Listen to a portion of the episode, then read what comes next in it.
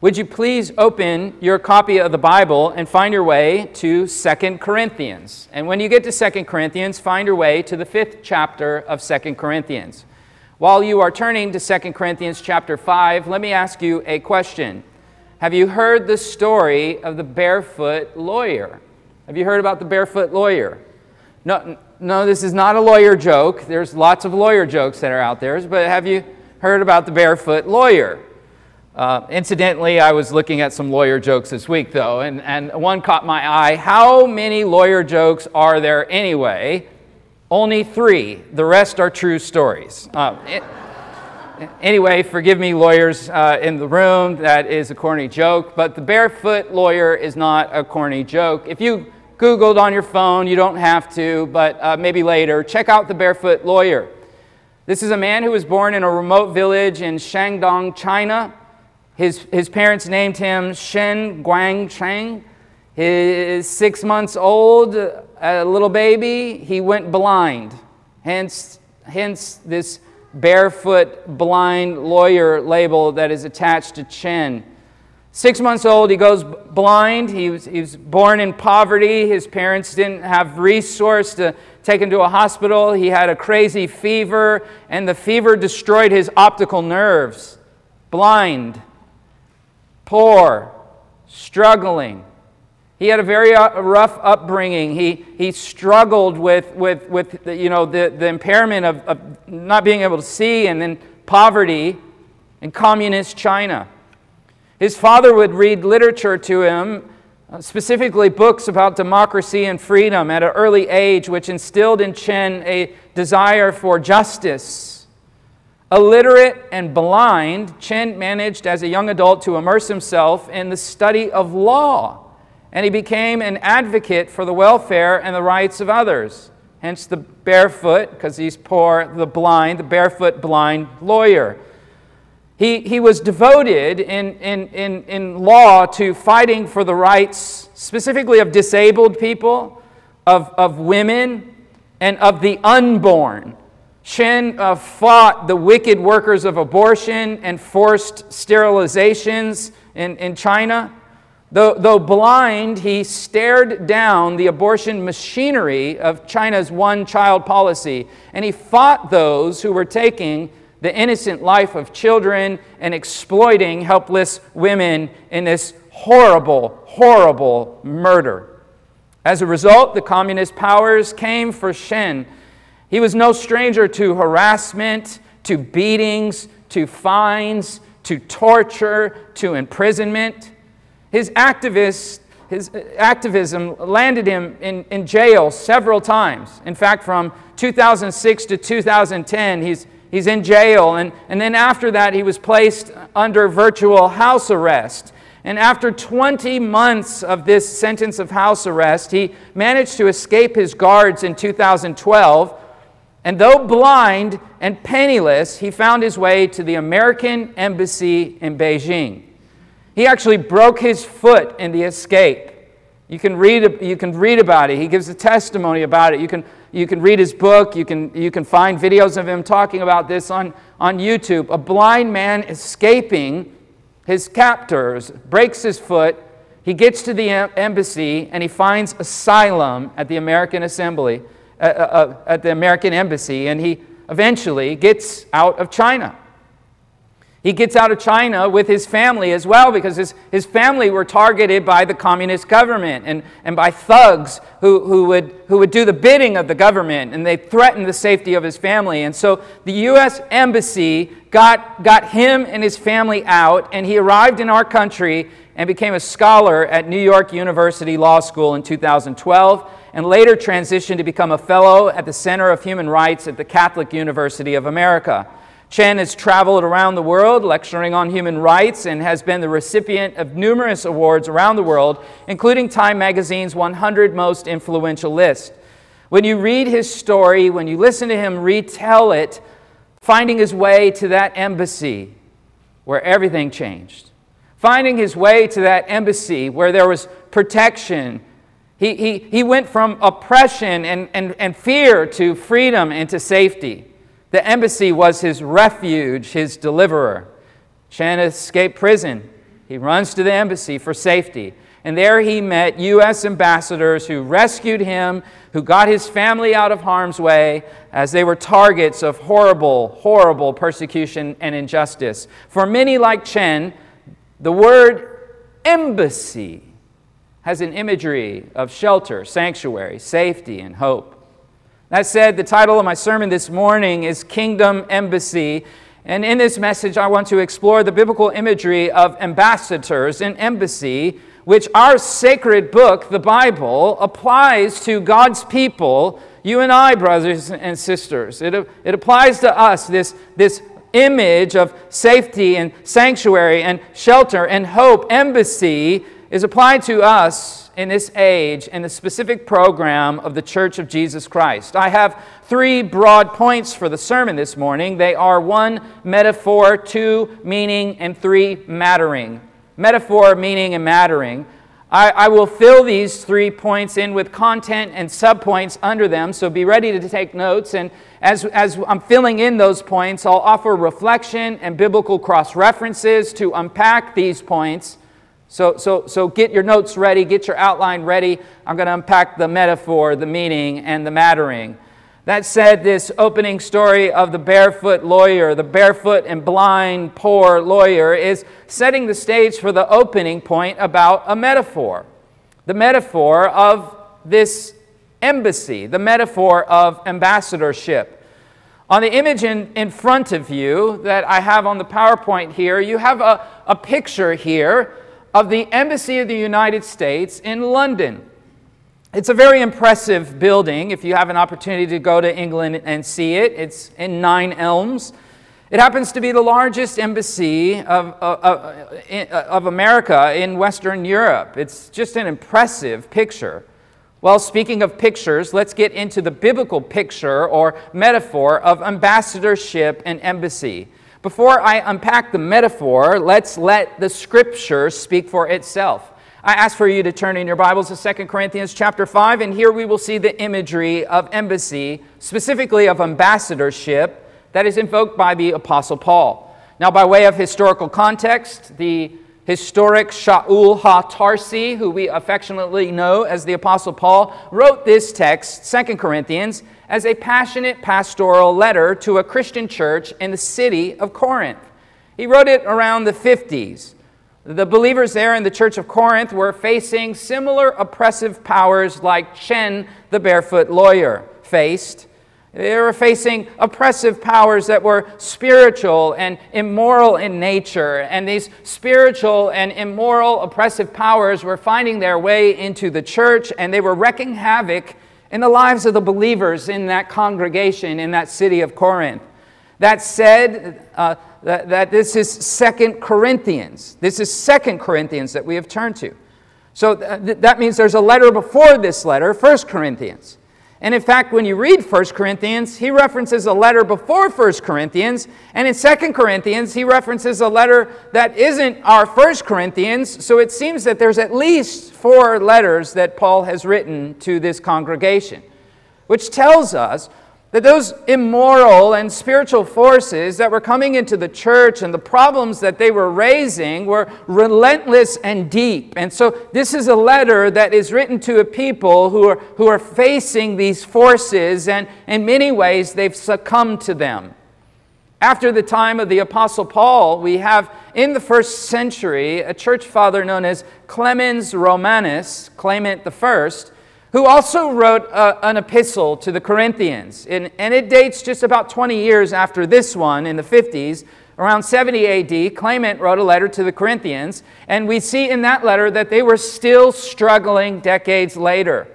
This struggle was a concern for Paul.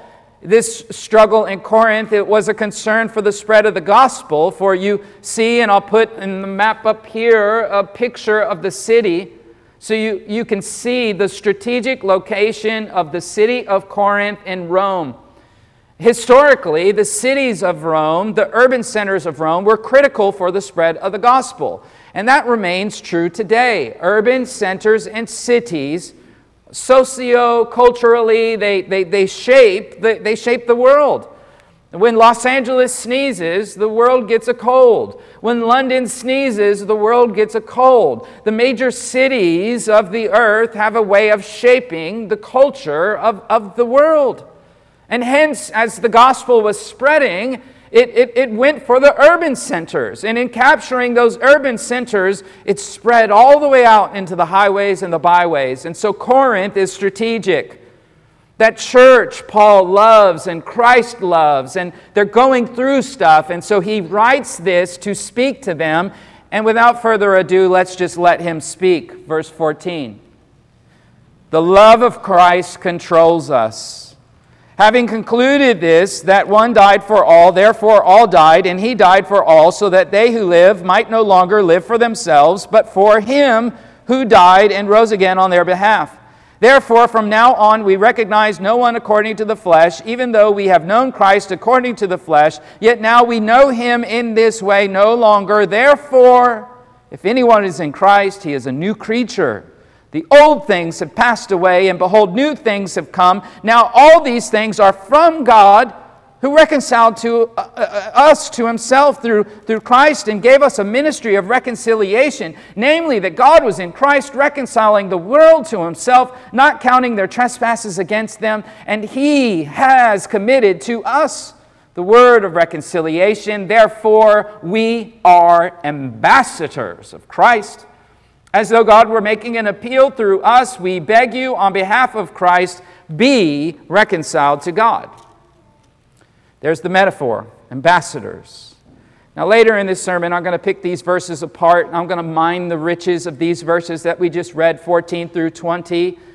But right now, with the point of the metaphor before us, ambassadorship and the related image of, of an embassy where ambassadors are stationed, I want to I want to talk about this metaphor and give you some cross references for purposes of understanding it better.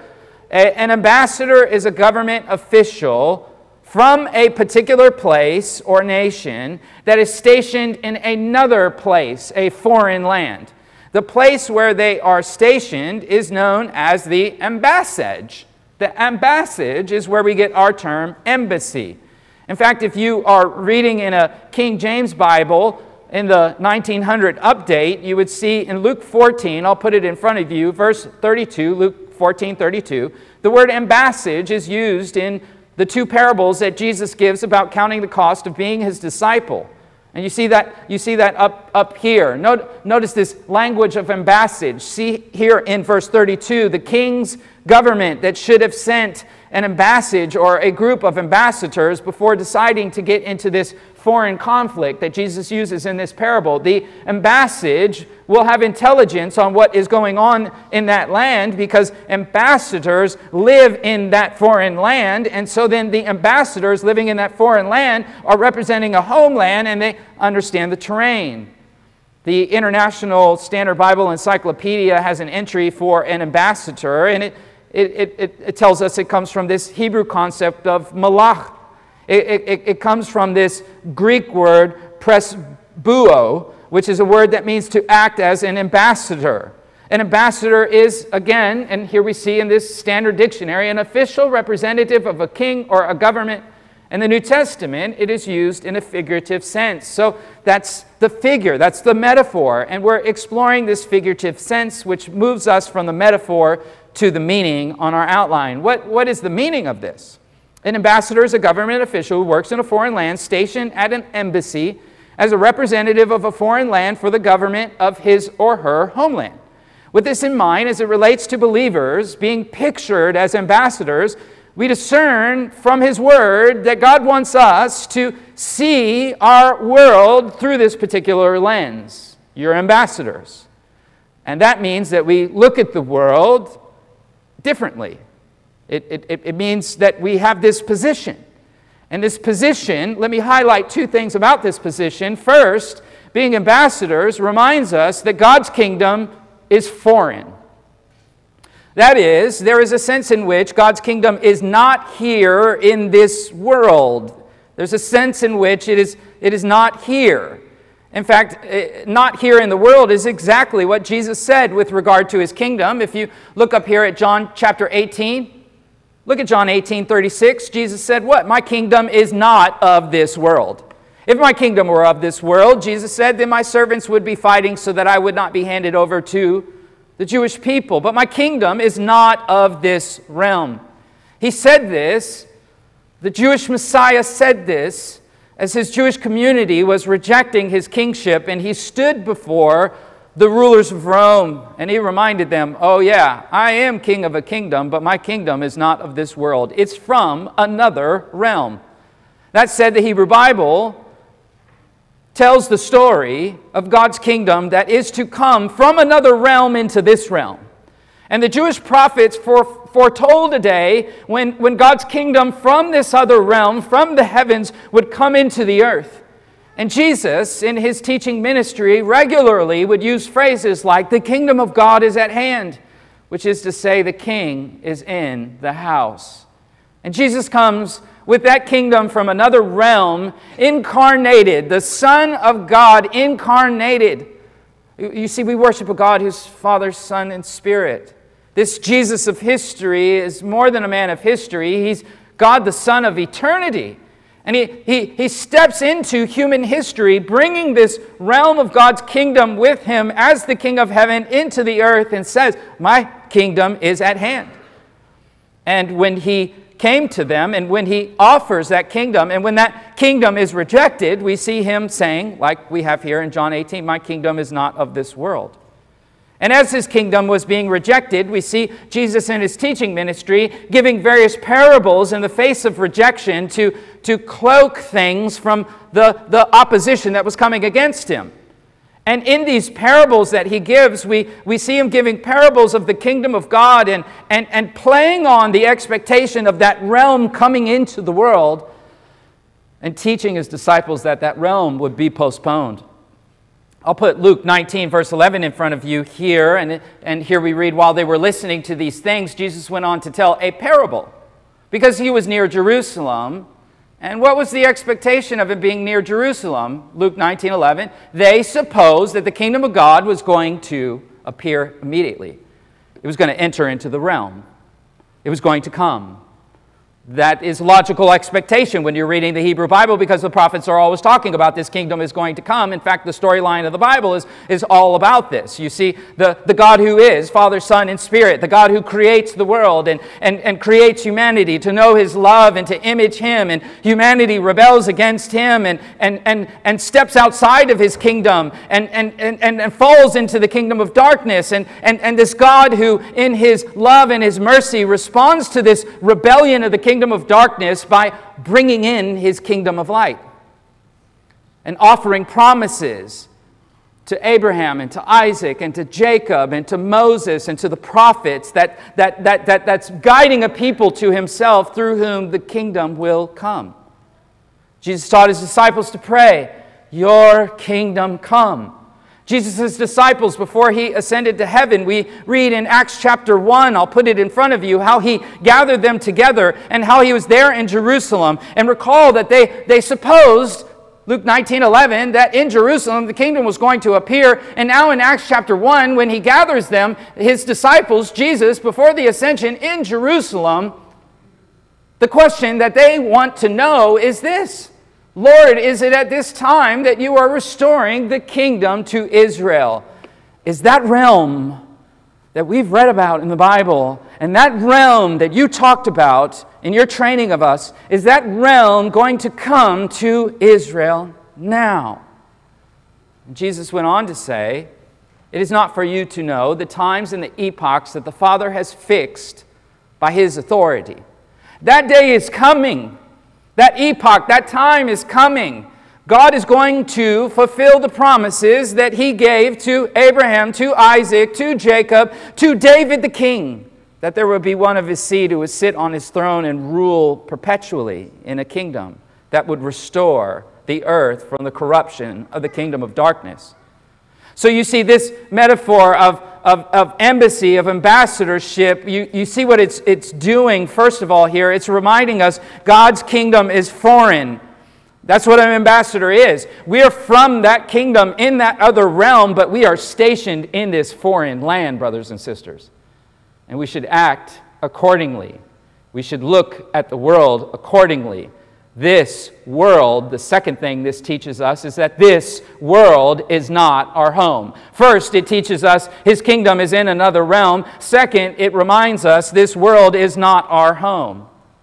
In fact, that's what the Bible tells us. Hebrews chapter 13, verse 14. I'll put it in front of you. This world, this world is not our permanent home. We are looking forward to a home that is yet to come. I said a moment ago that God's kingdom is in another realm, that it is yet to come. I reminded you that Jesus taught us to pray for his kingdom come. We have a book in the Bible, the last book of the Bible, the book of Revelation, It looks into the future and it sees in the book of Revelation this realm colliding with this realm that we're in. It sees that happening in the future. The, the, the temple the, of, of, of the kingdom of God comes down and collides with ours and comes into the earth. It's going to happen. It's in God's word. And the things that are in God's word, when He says something's going to happen, it, it happens. It's going to happen. His kingdom's going to come. And until then, we're waiting that day. And until then, and until then, we are to view this world as not our home. And we are to view this world as a place in which we have been placed to be an embassy for the kingdom that is yet to come.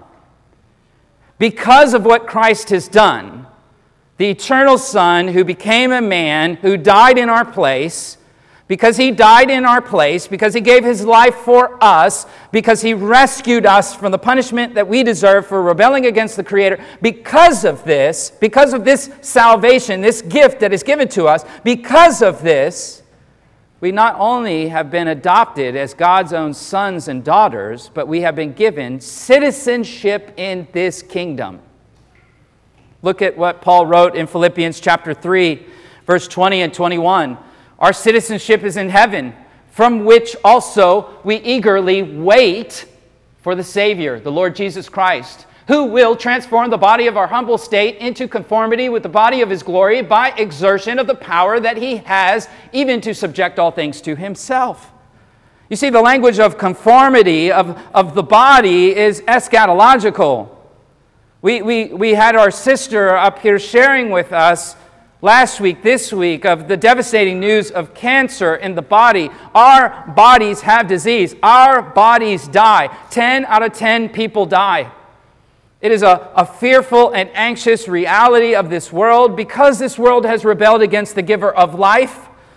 And in rebelling against the giver of life, death and disease has come, and it's taken its toll, and it whittles our bodies, and it will claim us all. But behold, the one who has come, who took that penalty upon himself, and after taking the penalty of death itself, rose up from the dead and has conquered it in his body, and will conquer it in your body brother and sister who are in him, this eschatological body will be conformed. It's the second advent. The king, he's coming. Jesus is coming back. He will raise the dead. He will renew all things. He will restore all things. And until that day comes, the Bible informs us that we are to keep in mind this world is not my home. And if you don't keep that in mind, you know what happens? You will conform to this world. You will seek the comforts of this world, and you will live for them. And the comforts of this world and the things of this world will bamboozle you because they will promise you goods that they cannot deliver. They will give you a dream that will never, ever come. And you will find years of your life gone. You will find the glasses through which you see the world will radically shape you to see things in a way that will draw you far from the Creator. The modern poet Nas has a song that he wrote called Heaven. And in the song Heaven, he muses, and I quote, if heaven was a mile away, would I pack up my bags and leave this world behind? If heaven was a mile away, would I fill up the tank with gas and be out the front door in a flash? If heaven was, was down the street on Manchester and, and, and Lincoln, would we say, hey, let's wrap the service and get down there? Heaven is right there, let's go. Or would we, you know, we got, we got some things on our bucket list to do first? We got some things that we're living for besides that. It's a profound question that he raises, and one that we honestly should reflect upon and realize that the fact of the matter is as much as we say, Oh, your kingdom come, there's still things that we really want to do before he comes, don't we? There's things we want to get, things we want to enjoy. I'll, never forget, I was a, a, single man and I was uh, studying, you know, the doctrine of the rapture and Jesus coming back, and I was just so excited about it. And I was, I was sharing with, a, with, a, with an older believer. I said, Oh, I just want him to come back. Oh, that be, I was so excited. I said, Oh, I want him to come back. And this older believer said, But don't you want to get married and have a family first? Now, my kids are in the room, so uh, I uh, got to be careful with this one, but no. You, I, I, want the, the last days to be postponed because I, I got stuff I need to do. No, we are not living, even for good things like family and children and whatever, we're not living for those things. This world is not our home. The Apostle Paul, when he writes this letter, among the many letters that he wrote, as I shared with you, he is concerned that the Corinthians were conforming to the world. He's concerned that the Corinthians were getting too comfortable with this world, too cozy with this world. And when you get cozy with the world, you find yourself in bed with the world, and you conform to the world, and you lose hope. You stop living for the King who is to come, and you stop living as his embassy in this fallen world filled with people who can find refuge in his church. The Apostle Paul was concerned with this. Hopefully, you still have Corinthians open because I, I want to unpack the text, so keep it open. This is a huge problem for the church. They didn't see Corinth as a strategic city for the gospel. They, they saw Corinth as a place to consume goods, but not to use strategically for the gospel. A place to consume, a place to conform. Oh, that still is happening today. We view the city as a place to go to consume view the city as a place to go. I'll go there for college. I'll go there for a job. I'll go there for, for, for. And when I'm done enjoying those things, then I'm out. I'm out. Because you know what? The city's too hard. It's too expensive. They tax you. It's too bad. It's too this. It's too this. I'm out. Paul is crying to the Corinthians see the city, see the mission, take the hill. You are ambassadors take the hill. You're citizens of this kingdom. What are you living for?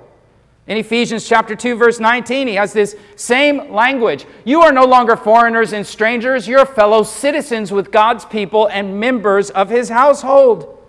Live accordingly.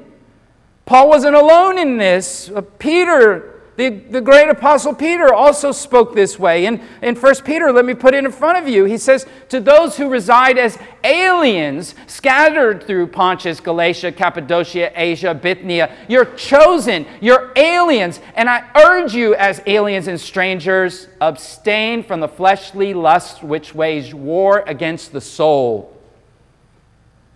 Serve the city, but don't get comfortable in it sacrifice for the city, but don't, but don't sit consuming it because it will twist you. It will wage war against your soul. But that is why I have placed you there. Paul, Peter, they speak this way. It's mission, it's sacrifice, it's service. You are citizens from another place. You are ambassadors. The church is this embassy. They, they speak this way, and there's power in seeing the world this way. And they speak this way because Jesus spoke this way. Read the letters to the seven churches in the book of Revelation where Jesus speaks to the church and reminds the church don't conform to the world, don't view the world the way the world views the world. So, with these cross references in mind, Now let's return to 2 Corinthians chapter 5 and let me move through the verses and unpack some of the words and some of the meaning in the text. We have the metaphor and let's get into the meaning of the text. I, I gave you some historical context of the letter of 2 Corinthians, of the city of Corinth, of its significance for the spread of the gospel. And before I mine these rich verses that are before us in the sacred text, let me give you a little bit of literary context. We're in the fifth chapter of Second Corinthians, so what comes in the chapters before it? You jump into Second Corinthians, and it, it feels like jumping into a Twitter fight.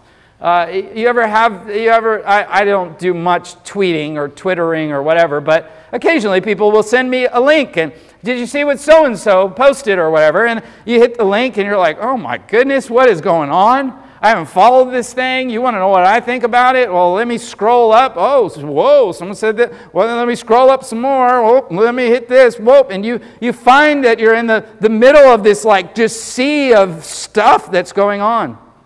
Twitter spats, scrolling, trying to figure it out. I don't have time for that, so I, I really don't engage it too much. I'm really rarely on Twitter and dealing with trolls and what have you. But when it comes to Second Corinthians, I, I, can't just log out. This is the Word of God, so I've got to figure out who these trolls are. I got to scroll around and see what's going on in this text. I, I can't bye Felicia Second Corinthians. It's in the Bible. I want to understand this. So Paul has trolls. The congregation has trolls. They have, they have sin, and this guy's saying this about this guy, and this guy's doing this, and this thing from the city is coming into the church, and all these things are going on. And you open up, you start in chapter 1, verses 1 through 11. This is just to give you context, so we jump back into chapter 5 in just a second. Follow me. 1 through 11. You get the salutation of the text. Paul has some heavy things to share with them, and so we're not surprised that he opens the text by pointing them to God and praising God chapter 1, verses 1 through 11. And then the Apostle Paul moves after the salutation and the greeting to offer some encouragement to the saints because he knows they're beaten down and he's got some hard words for them. So from chapter 1, verse 12, all the way through chapter 2, verse 13, he moves to explain to the church his heart for sharing with them the, the, the truth about their condition. And, and he offers them some personal background about some of his travel plans and his desires to get down to Corinth, to be with them in person, to have some conversations about some, some things. And after that opening in chapter 2, verse 14, he moves into an extended conversation about Jesus Christ and the ministry of the new covenant and the Christian life and, and holiness. And that extends from 214 uh, and about the, all the way about the fourth verse of, say, chapter 7. And that said, we're in the middle of this big chunk where Paul's talking about Christ and New Covenant. We're in chapter 5 that, that's in this chunk from uh, 2.14 to 7.4. We're in here, and in here he gives this metaphor of ambassadorship. And in it we see his heart for the congregation to forsake the world, focus on the gospel, sacrifice for the city. He wants the church to be an embassy of the kingdom, to herald the kingdom come to prepare the people for the return of the king, to live for the king in the present, the, the life in the present. Paul doesn't see this life, uh, this Christian life, as unattainable, but rather he sees it as available in the power of the gospel through the love of Christ. Look at the text, verse 14. The love of Christ controls us. This brings us to the subpoint that I have for you around the meaning. Paul describes a controlling power for these ambassadors. In pop culture, there's a lot of talk about loving God. Oh, love God. You got to love God. You got to love God, and, and, and you, you got to love Him. You got to love Him. And in churches, there's a lot of talk of the love of God, and often preachers, when they talk about the love of God, they will bring the law and they'll say, Do you love Him enough? Do you love God as you should love God? Do you love Him? And, and, and then preachers will press into you, and then you start feeling like, I don't, I don't love Him. I should love Him more. He loves me. I should love Him more. And, and then you feel like, I need to love Him more. But if you don't hear the gospel preached when the law is pressed in, you will never be freed by His controlling love to know His love. Look, we don't love Him the way we should. Hear the gospel. Hear of his love. Hear what he has done for you. And in repentance and faith, draw near to him and know his controlling love. Paul lifts up the gospel in the face of the law. Paul describes God's love, and it's a love that controls us. It's a love that is faithful and steady. It is a love that never wavers. Keep in mind, this love he's talking about is not abstract or ambiguous. It's not romantic or individualistic. Rather, this love is grounded in the gospel, it's grounded in the cross of Calvary, it's grounded in that Good Friday when he died that brutal death on the cross of Calvary. Look at verse 14. The love of Christ controls us. Having concluded this, one died for all the love is tied to the historic event of his death. Therefore, he says, all died. The word that is used here, for, for. Okay? He died for. That word for in the original language is huper. Huper literally means on behalf of. He died on behalf of. That is substitutionary. A substitute is one who stands in the place of another. What was Jesus doing on the cross? He was standing in the place of you and I. He was innocent. He didn't deserve to die. We deserve to die. Why is he up there? Huper. He's doing it on behalf of us. In Galatians chapter 2 verse 20, the apostle Paul spoke this way, and I quote, "I have been crucified with Christ. It is no longer I who live, but Christ who lives in me, and the life that I now live in the flesh, I live by faith in the Son of God who loved me and gave himself for me." The love, the controlling love is tied to the cross and it flows from the cross to the believer. As Paul thinks of the cross, he finds comfort and he finds control. And from the cross, the love of Christ flows and empowers the faith of the believer. Look at the way Paul speaks of the love of God in Christ in the cross in his letter to the Romans in the eighth chapter. Who will separate us from the love of Christ? Will tribulation, will distress, will persecution, will famine, will nakedness, peril, or sword? No. Just as it is written, For your sake we are being put to death all day long. We were considered as sheep to be slaughtered, but in all of these things we overwhelmingly conquer through him who loved us. I'm convinced that neither death, nor life, nor angels, nor principalities, nor things present, nor things to come, nor powers, nor height, nor depth, nor any other created thing will be able to separate us from the love of God which is in Christ Jesus our Lord. Nothing can separate you from His love. There is nothing you can do to make Him love you less. There is nothing you can do either to make Him love you more. Because His love is in spite of you. His love is unconditionally given to you. His love is manifest and accomplished in the cross when He died. So His love is not abstract, it's bound in history, in an event in Good Friday when he, huper, on behalf of you, died on the cross of Calvary. Verse 15, he died for all so that they who live might no longer live for themselves, but for him who died and rose on their behalf. You see, his love is bound in history, it's bound in that historic event of, of, of his death and further of his resurrection. In Galatians, the apostle Paul explained how Jesus, Galatians 3:13, redeemed us from the curse of the law having become a curse for us. Speaking of explaining what is happening on the cross with 2 Corinthians in front of us, look at chapter 5, look at verse 21. See how Paul explains the cross and the Father making the Son, he who what knew no sin to be sin on our behalf so that we might become the righteousness of God in him. The Jewish prophets foretold that a Hebrew Messiah would come, and he would come for the Hebrew people, for the Jewish people, and he would suffer for them. The Jewish Messiah would suffer as a servant of the people.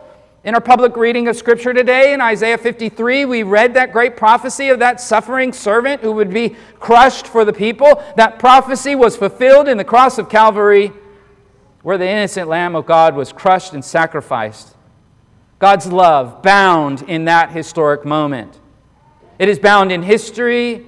It is further bound in Him, the eternal God and the incarnate Lord, Jesus, who is the same yesterday, today, and forever, Hebrews 13:8 tells us. Bound in him, so that means his love doesn't change because he is immutable, he doesn't change. And that, brothers and sisters, is good news because it means that not only does his love never go out, but the gift of salvation never goes out. You cannot lose your salvation because you did nothing to obtain your salvation. It was the gift of God. Further, you cannot lose your salvation because your salvation is not something that you hold. You see, I can lose my keys because I hold my keys, and I often lose them. You ask my kids, I, I, I, and they lose the remote control all the time. You can lose things that you can hold in your hand. Salvation isn't something I hold in my hand, it is something that God has done to me. And it's something that He has done to me because of what He did on the tree. He has saved you, He has put His love on you. And in His love, He has given you a calling to be His ambassador, crying out to this world of what He has done. You are His ambassador, you are citizens of His kingdom to come. And you are not mere government employees in this program that he is rolling out in human history. Oh no, you're family members. You've been adopted as his sons and daughters. 1 John chapter 3 verse 1 see how great a love the Father has bestowed on us that we would be called children of God and such we are. We're not just called it but we are. And for this reason the world does not know us because it did not know him. See the love? Paul is gripped by this love in 2 Corinthians 5. He's gripped by the love of the cross. He's gripped by the love of Christ. He's, he's, he's sharing Christ with them so that as they hear Christ proclaimed, they will be drawn in repentance and faith from their conformity to the ways of the world. Paul wants the Corinthian readers to know him, to know that Christ died for all of you He's not talking about everyone on the planet. He's talking to the Corinthians. He, he died for you, Corinthians, you believers in the church of Corinth. The all here in the verse is inclusive of the readers. That is, all of us. Here in verse 15, the all is modified by the us of verse 14. Paul desires the readers to see Christ's love for them, us, in dying for them. His death on the cross that was a personal work that he did for you. He did it for you, Corinthians. See his love for you, Corinthians. Jesus taught his disciples about this love and taught his disciples that this love wasn't just for them to have, but it was for them to share.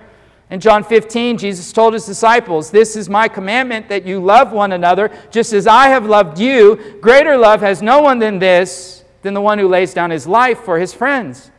That's what Jesus did. He laid down his life because he chose to love them, and he is controlling them with this love so that that love is flowing over into others. We love, First John tells us, chapter 4, verse 19, because he first loved us. His love changes us. His love controls us, Paul says in 2 Corinthians 5. And Paul goes on to describe how Christ's love and his work makes us new. That's the next subpoint. Paul is describing the controlling power of Christ. He's describing how we are created new in Christ.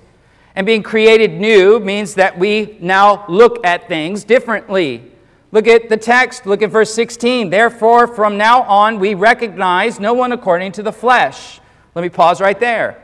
Paul is describing a new way of living, a new way of looking at the world, specifically, a new way of looking at other people in the world. New Testament scholar Dr. Ben Witherington writes of this verse, and I quote The result of knowing that one died for all is not only that all believers must live for him, but also that believers must not regard anyone in the same way as they did when they were not in Christ. Not even Christ is to be acknowledged as kata sarka, that is, according to the flesh.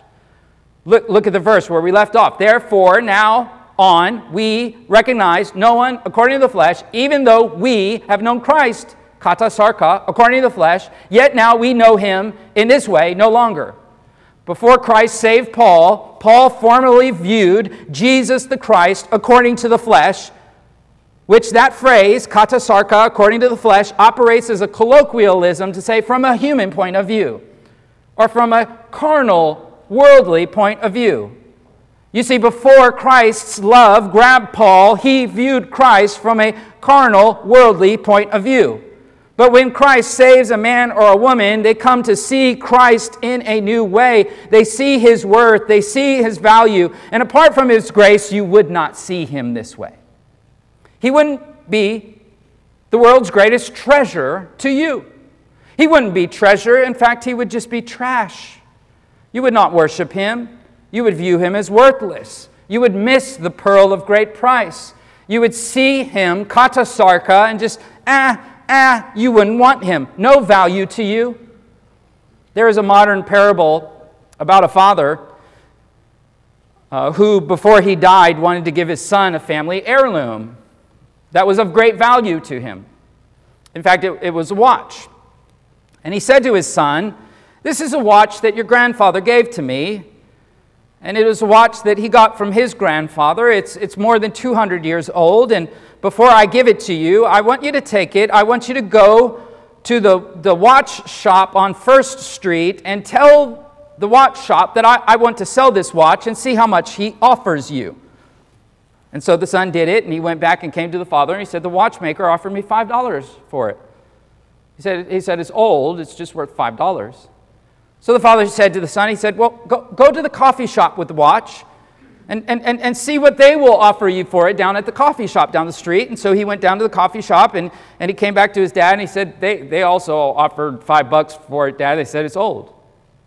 And the father told the son, He said, Son, I want you to go to the museum and I want you to show the curator at the museum the watch and ask him how much it's worth. And he went and he came back and he said to his father, They offered us a million dollars for that watch. And the father said to the son, I wanted to let you know that the right place values you in the right way. Son, don't find yourself in the wrong place and get angry that you're not valued there. Those that know your value are those who appreciate you. Don't stay in a place where nobody sees your value, son. Now, the modern parable is told to make the point about knowing your, your personal worth. And that said, I'd like to use the parable, though powerful, and use it in a different sense to make Paul's point in 1 Corinthians 5. Namely, that we would be like the watchmaker, we would be like the people at the coffee shop who would offer Jesus five bucks instead of the millions that he deserves if we were left in our sin. We would not see how priceless he is. We would see him kata sarka, according to the flesh. We would never put a price tag on him that is, that is of his worth and of his glory and of his love. Paul is lifting up Christ. He's lifting up the one who is priceless. He is worth more than millions. And he is saying, See his worth. See how he changed you to see him for what he is. Therefore, verse 17, if anyone is in Christ, he is a new creature. The old things have passed away, and behold, new things have come. We've been created new. We look at him and the world and other people differently. He's made us new, and that newness of life comes in and through Christ. In 1 Corinthians, the Apostle Paul shared with the believers in the, the letter that we have in our canon before this. In 1 Corinthians 15, he shared with them Verse 45, 1 Corinthians 15 45, he shared with them and he pointed them to the Hebrew Bible, to Moses, to the book of Genesis. And in, in 1 Corinthians 15 45, he, he, he spoke about our father Adam, and Adam was the head of the old creation. And in 1 Corinthians 15 45, he says that Christ is the last Adam who brings life to the children who are dead in Adam, and Christ, as the last Adam, is the head of a new creation. And in 1 Corinthians 15, Paul speaks of resurrection, and he describes Jesus as the first fruits to come from the new creation. I said there's going to be the kingdom in that other realm that's going to merge with this one in the last days. And when it comes, it's going to renew and restore and raise the dead. The old creation will be made into a new creation.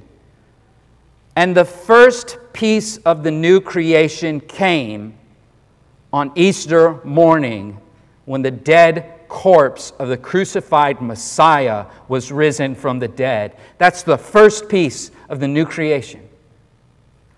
A piece of the new creation walking in Jerusalem in the old creation a piece of the new creation which has ascended into heaven and will return and bring that realm with it and renew and restore all things. And now, in those who he is saving and giving his love, we are experiencing the peace of that new creation in him as he is making us into new creations who are viewing the world in a different way and seeing him and his value and worth because of what he has done.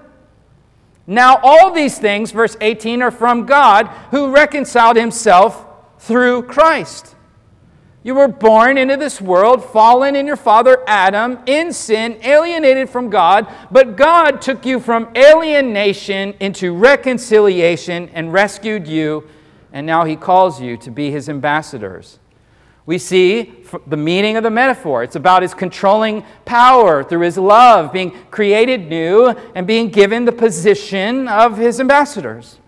Now, all things, verse 18, are from God who reconciled us to himself through Christ and gave us the ministry of reconciliation. He brought you from alienation to reconciliation, and now with this reconciliation, he is calling you to do what he has done for you, namely to reconcile others to himself.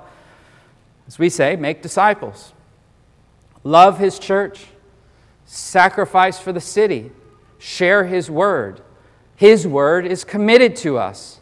Look at verse 19. That's what he says namely, that God was in Christ reconciling the world to himself, not counting their trespasses against him, and he has committed to us the word of reconciliation.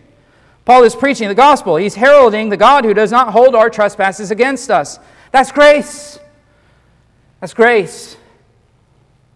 You made a mistake. You sinned. You rebelled. You, des- you deserve the consequences of it.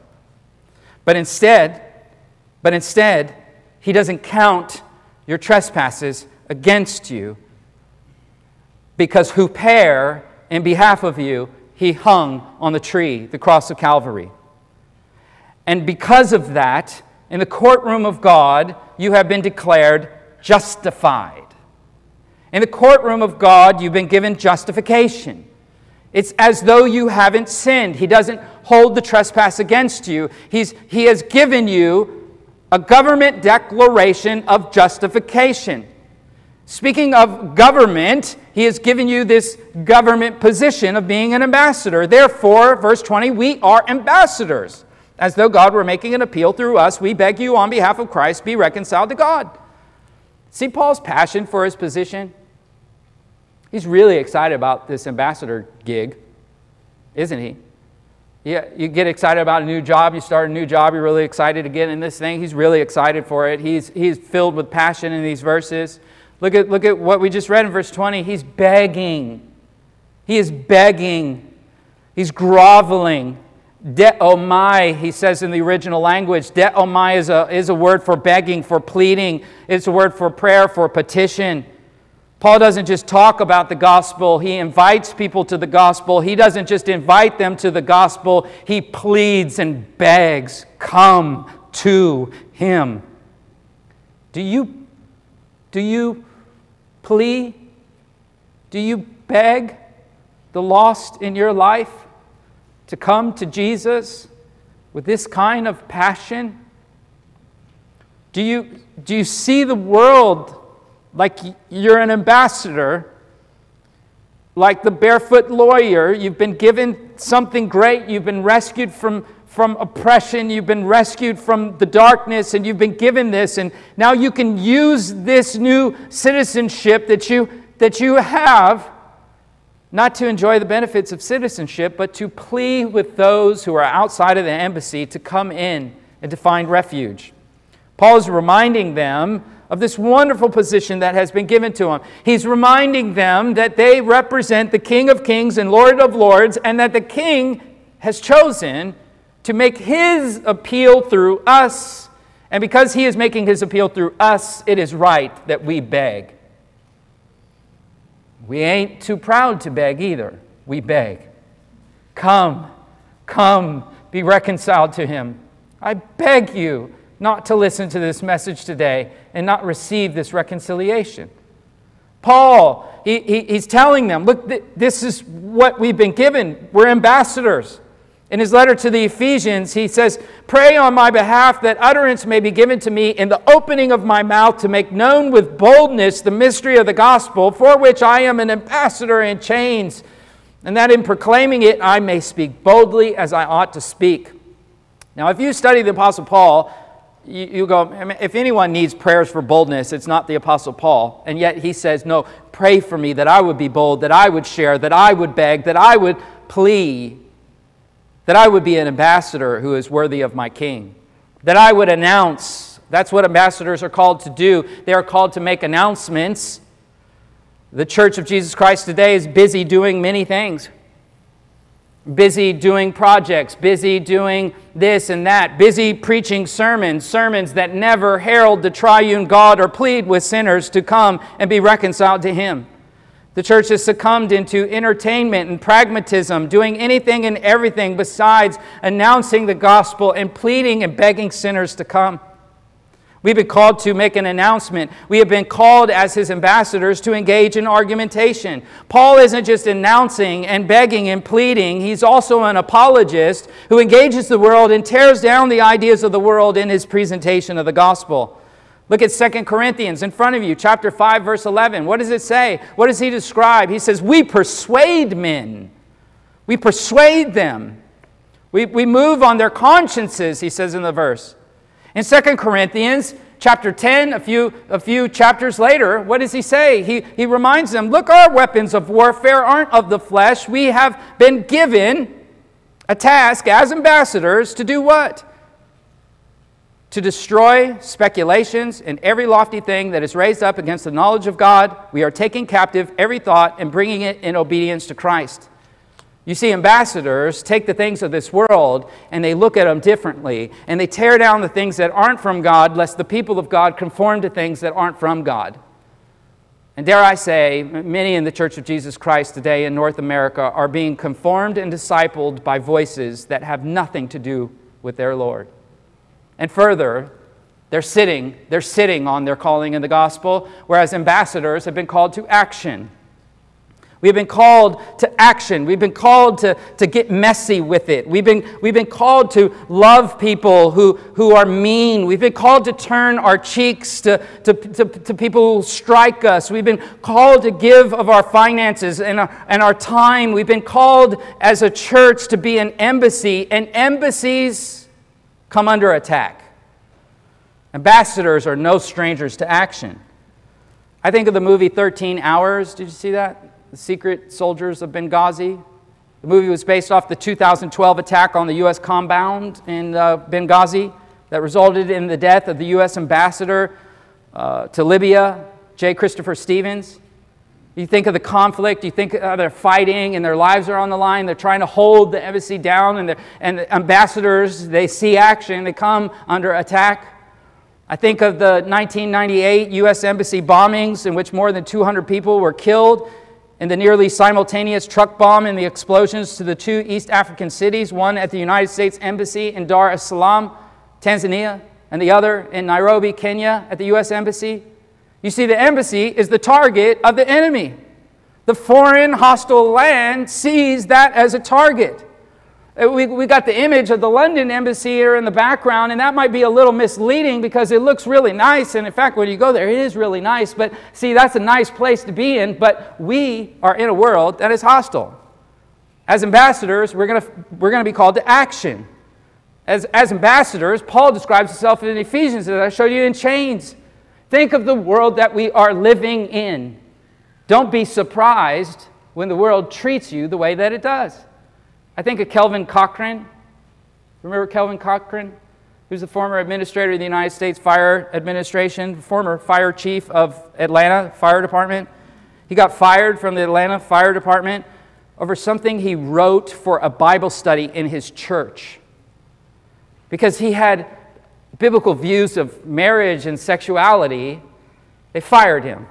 This week in Australia, did you hear about the new CEO, Andrew Thorburn, of the major Australian sports franchise, the Essendon Football Club? He lasted exactly one day on the job after getting canned for his Christian faith. He was, a, he was forced to resign over connections to his church, an Anglican church called City on the Hill. The church believes in traditional marriage, and the church is pro life. It doesn't like killing babies. Imagine that. And I, I, guess that was just too much for Australia's biggest sports football club, and so they canned him. And, and what does the world think about this? I can't believe you canned the new CEO after one day. No, the world is mad. The Australians are mad at that church because they love that football team and they want that football team to win, and so that church is messing up the win. Essendon is a symbol of their national identity, and now this local church, because of its views, you see, has disgraced our football club. Well, guess what? As ambassadors, you need to be ready for the reality that people are going to come for your job, they're going to come for your home, they're going to come for your children, they're going to demonize you, they're going to attack you, they're going to come for Del Rey Church. Churches won't churches won't be immune from this. If you are an embassy, you will come under attack. Sadly, many churches won't be left standing and filled because many in the culture have already fled the places where it is hard. But we've been called to go to the places where it is hard, and we have been told that the kingdom of hell, the gates of hell, will not prevail against the church. So then, the mattering. What's the mattering of all this? We've looked at the metaphor, we've looked at the meeting really quickly. He died so that we might die. That's the mattering. 2 Corinthians 5:14, we read of Christ dying, as well we read of those for whom he died also dying. One of my favorite commentators, Dr. Warren Wiersbe, writes of this verse that the tense of the verb, verse 14, the meaning all died. The truth is explained in detail in Romans 6, Wiersbe writes, and we read that in our public reading of Scripture today because of this the believer's identity in Christ. When Christ died, we died in him and with him. Therefore, the old life should have no hold on us today. I am crucified with Christ. It is no longer I who live, but Christ who lives in me, Paul said. So he died so we might die. What, what does this matter? He died so we might die. Second, he died so we might live. We read Romans 6. Paul talks about being raised to new life in Christ. We read in 1 John 4. God sent the only begotten Son into the world that we might what? Live through him. In a moment, we're going to take communion. We're going to celebrate his death. We're going to, we're going to think of his resurrection. We're going to proclaim him until he comes in communion. And in so doing, reflect on how he is calling you to die in his death how he's calling you to live in his resurrection, and how he is calling you to go. He died so we may go on mission as his ambassadors into the place where it is hard, in the place where you're going to get fired at, in the place where you're going to get canceled, in the place where, where you're going to face distress. But that's where he has placed you and called you to represent him. Some say, I don't know how to do it. I don't know how to do this just share the gospel and all that stuff. I, am intimidated by this. Well, be like Paul. He said, Pray for me that the Lord would open my mouth. Be like Paul. Be, be like the Corinthians. Just go and just share. You will never know until you try. And you will never try until you pray. And you will never pray unless the love of Christ is controlling you.